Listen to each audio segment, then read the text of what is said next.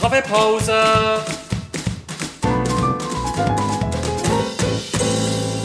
Das ist der Podcast Kaffeepause vom Bernischen Historischen Museum. Guten Morgen und herzlich willkommen zur Kaffeepause.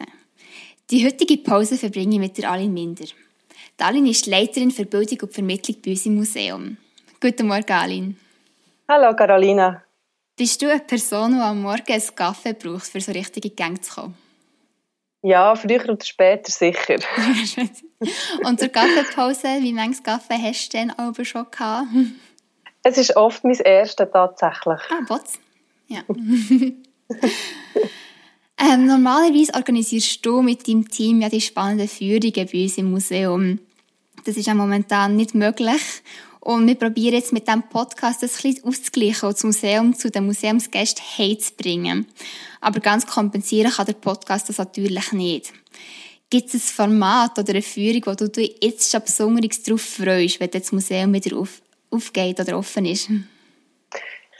Also am meisten freue ich mich wirklich auf einen direkten Kontakt mit unseren Besucherinnen und Besuchern, auf die Gespräche, auf die Diskussionen.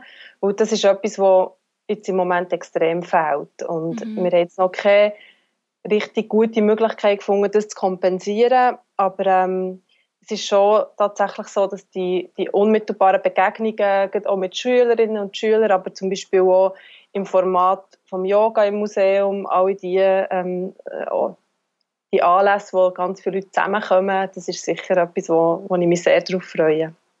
Ja, wo man natürlich eben nicht ersetzen kann momentan. Genau.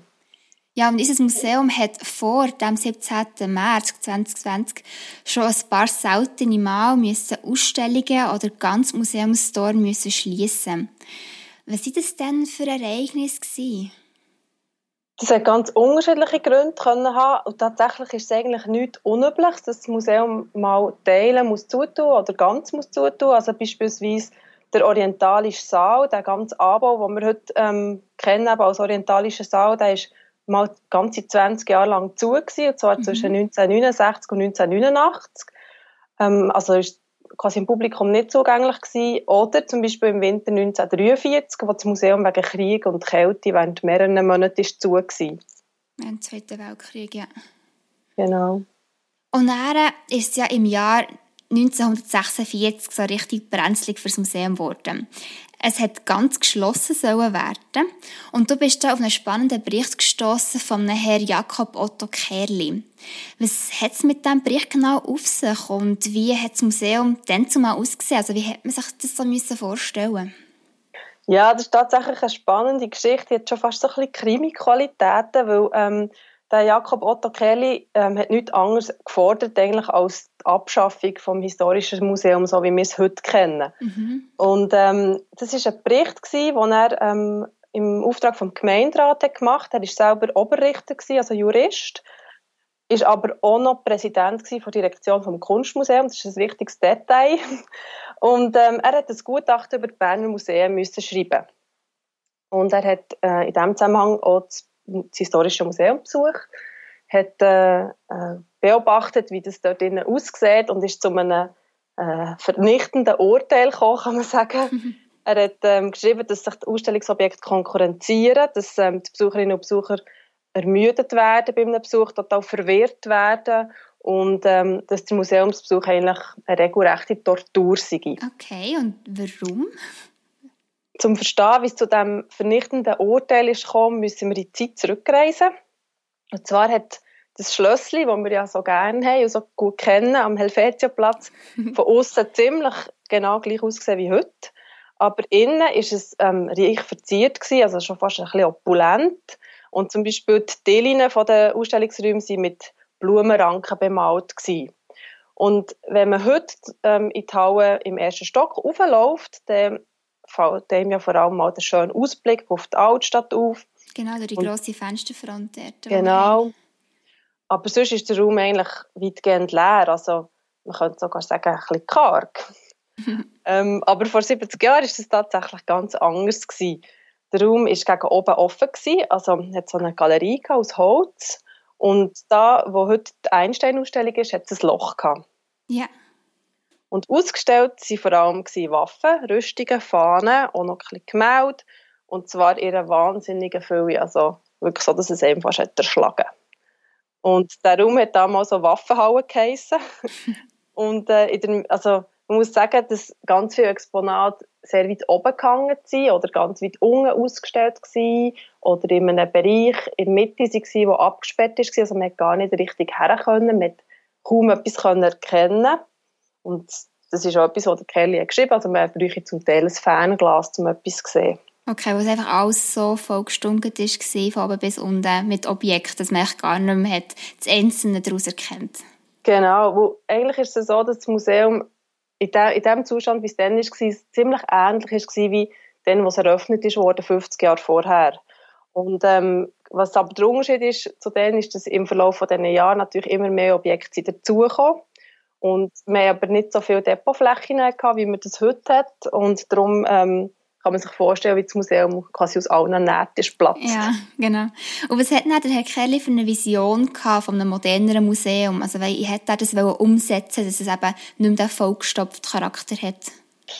Ja, er wollte die ganze Berner Museumslandschaft umkrempeln. Er hat ähm, ganz böse gesagt, die vielen Stücke aus der Sammlung vom Historischen Museum ins Kunstmuseum wollen, ähm, überführen. Was sind die vielen bei uns im Museum?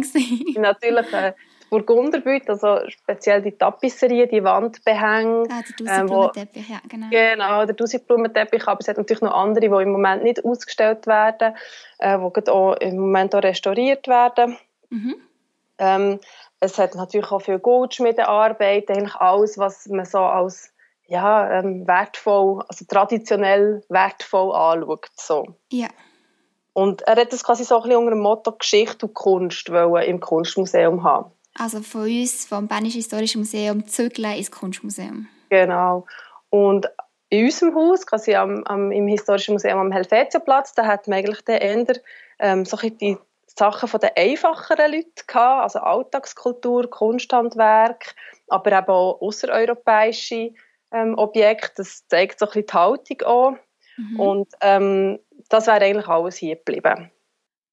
Und ähm, aber der Herr Kerli, was hat er mit dem gemacht? Was ist aus diesem Plan geworden, genau, von diesem modernen Museum?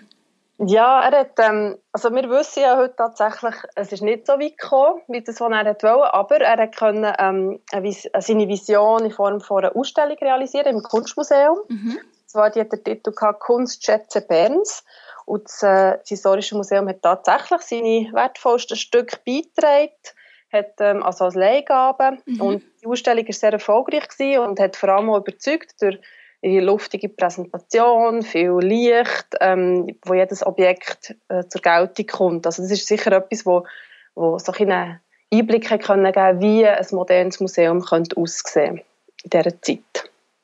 Gleichzeitig mit der neuen Ausstellung, die Herr Kerli ähm, im Kunstmuseum hat gemacht hat, ist ein neuer Direktor im Museum bei uns dazugestoßen.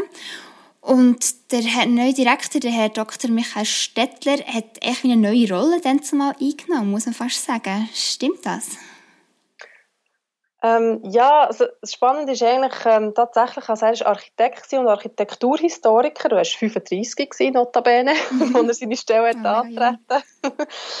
Und ähm, ja, er hat eigentlich aus dem Ausstellungsprojekt oder aus dem, was man, was man dort können sehen, seine Lehre gezogen.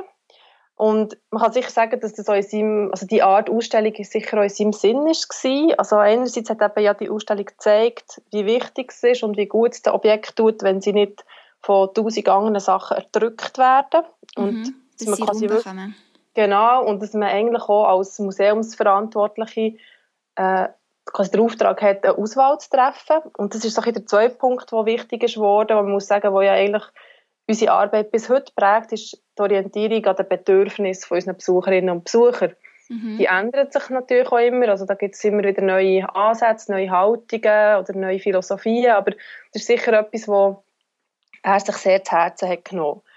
Und gleichzeitig muss man sagen, also die Platzprobleme, die haben sich nicht einfach gelöst, weil man hat schon lange Erweiterungsbauten geplant hatte. Die sind dann auch aus finanziellen Gründen nicht stand. Und ähm, darum hat er eigentlich angefangen, das Museum wirklich zu entrümpeln, also Objekte auszulagern und vor allem auch die Räume innen umzubauen. Mhm. Also was er eigentlich gemacht hat, ist so ganz im Sinn von der Moderne, also die verschnörkelten, opulenten Räume so in schlichte White Cubes umzugestalten, so mhm. wie, wie man Museumsräume zum Teil heute ja auch noch kennt. Also ganz hell und luftig, statt eben das düstere, muffige, vollgestopfte. Ja, ganz schlicht einfach. Genau, und man kann schon fast sagen, eben ein bisschen karg. Und das ist auch eigentlich der Städtler der um 1950 zwischen dem ersten und dem zweiten Stock die Zwischenteile hat reinziehen die wir heute ja immer noch kennen. Und äh, darum prägen eigentlich die Entscheidungen, die er dann getroffen hat, unser innere Erscheinungsbild vom Museum eigentlich immer noch recht stark. Ja, weil wir durch das ja hier die Einstein-Ausstellung ähm, gewonnen haben, also den Platz für, für die Ausstellung. Genau. Ja, und jetzt auch heute, also du musst auch mit deinem Bildungs- und Vermittlungsteam in dieser besonderen Zeit eine andere Strategie fahren. Es ist nicht ihre Strategie im Sinne von ganz neue Museumsräume zu gestalten, aber trotzdem irgendwie so ein bisschen probieren, auf eine andere Art und Weise ein Museum zu vermitteln gegen aussen. Und siehst du da jetzt eine Chance für die Zukunft in dieser neuartigen Vermittlung für die Museen? Ja, es ist sicher eine, eine spannende Zeit, also für Museen allgemein und ich finde es auch beeindruckend zu sehen, was im Moment läuft, im Inland, im Ausland, also bei anderen ähm, Kolleginnen und Kollegen, die in Museen tätig sind. Ähm, ganz viele innovative Projekte, die lanciert werden, die so, auch so ein bisschen zeigen, dass die innerhalb des Museums ganz viele Schnittstellen existieren, wo man jetzt auch versucht, gemeinsam Projekte zu realisieren. Mhm. Ja.